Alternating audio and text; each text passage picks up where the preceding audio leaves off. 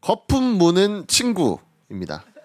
거품 무는 친구 익명으로 보내준 사연이고요. 재밌다. 친구 중에 말만 했다 하면 어김없이 입가 양쪽에 아, 있어. 하얗게 그런 분. 여기 어. 거품을 물고 얘기하는 녀석이 어. 있는데요. 있잖아요. 누군가가 얘기해주기 전에는 이 거품을 절대 제거하지 않죠. 어호호. 야, 야, 야! 야, 그 입가에 거품 좀 닦고 얘기해, 닦고! 야, 야, 야, 입, 입, 입! 아, 야, 이 거품 커지잖아. 좀 닦으라고!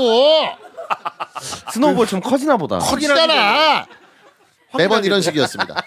하루는 이 친구와 걸어가는데 저 앞쪽에서 저희 모두 잘 아는 동네 아주머니가 걸어오시길래 같이 인사를 했어요. 어, 아- 안녕하세요! 응, 그래. 어디들 가니? 친절하게 인사를 받아주시던 아주머니가 친구를 보시고는 이러셨습니다. 예. 근데 왜 너는 면봉을 입에 물고 다니니? 가까이서 보고 어, 어머머머 아니 아니구나 아니구나 미안하다 양쪽으로 이렇게. 미안하다 미안하다 침 닦으렴 어 그림도 보내주셨어요 네네. 어. 그렇지. 면봉이 양쪽으로 이렇게. 어. 요 상황이 길이가 길이가 소위- 딱 면봉을 물면 나오는 길이니까. 어.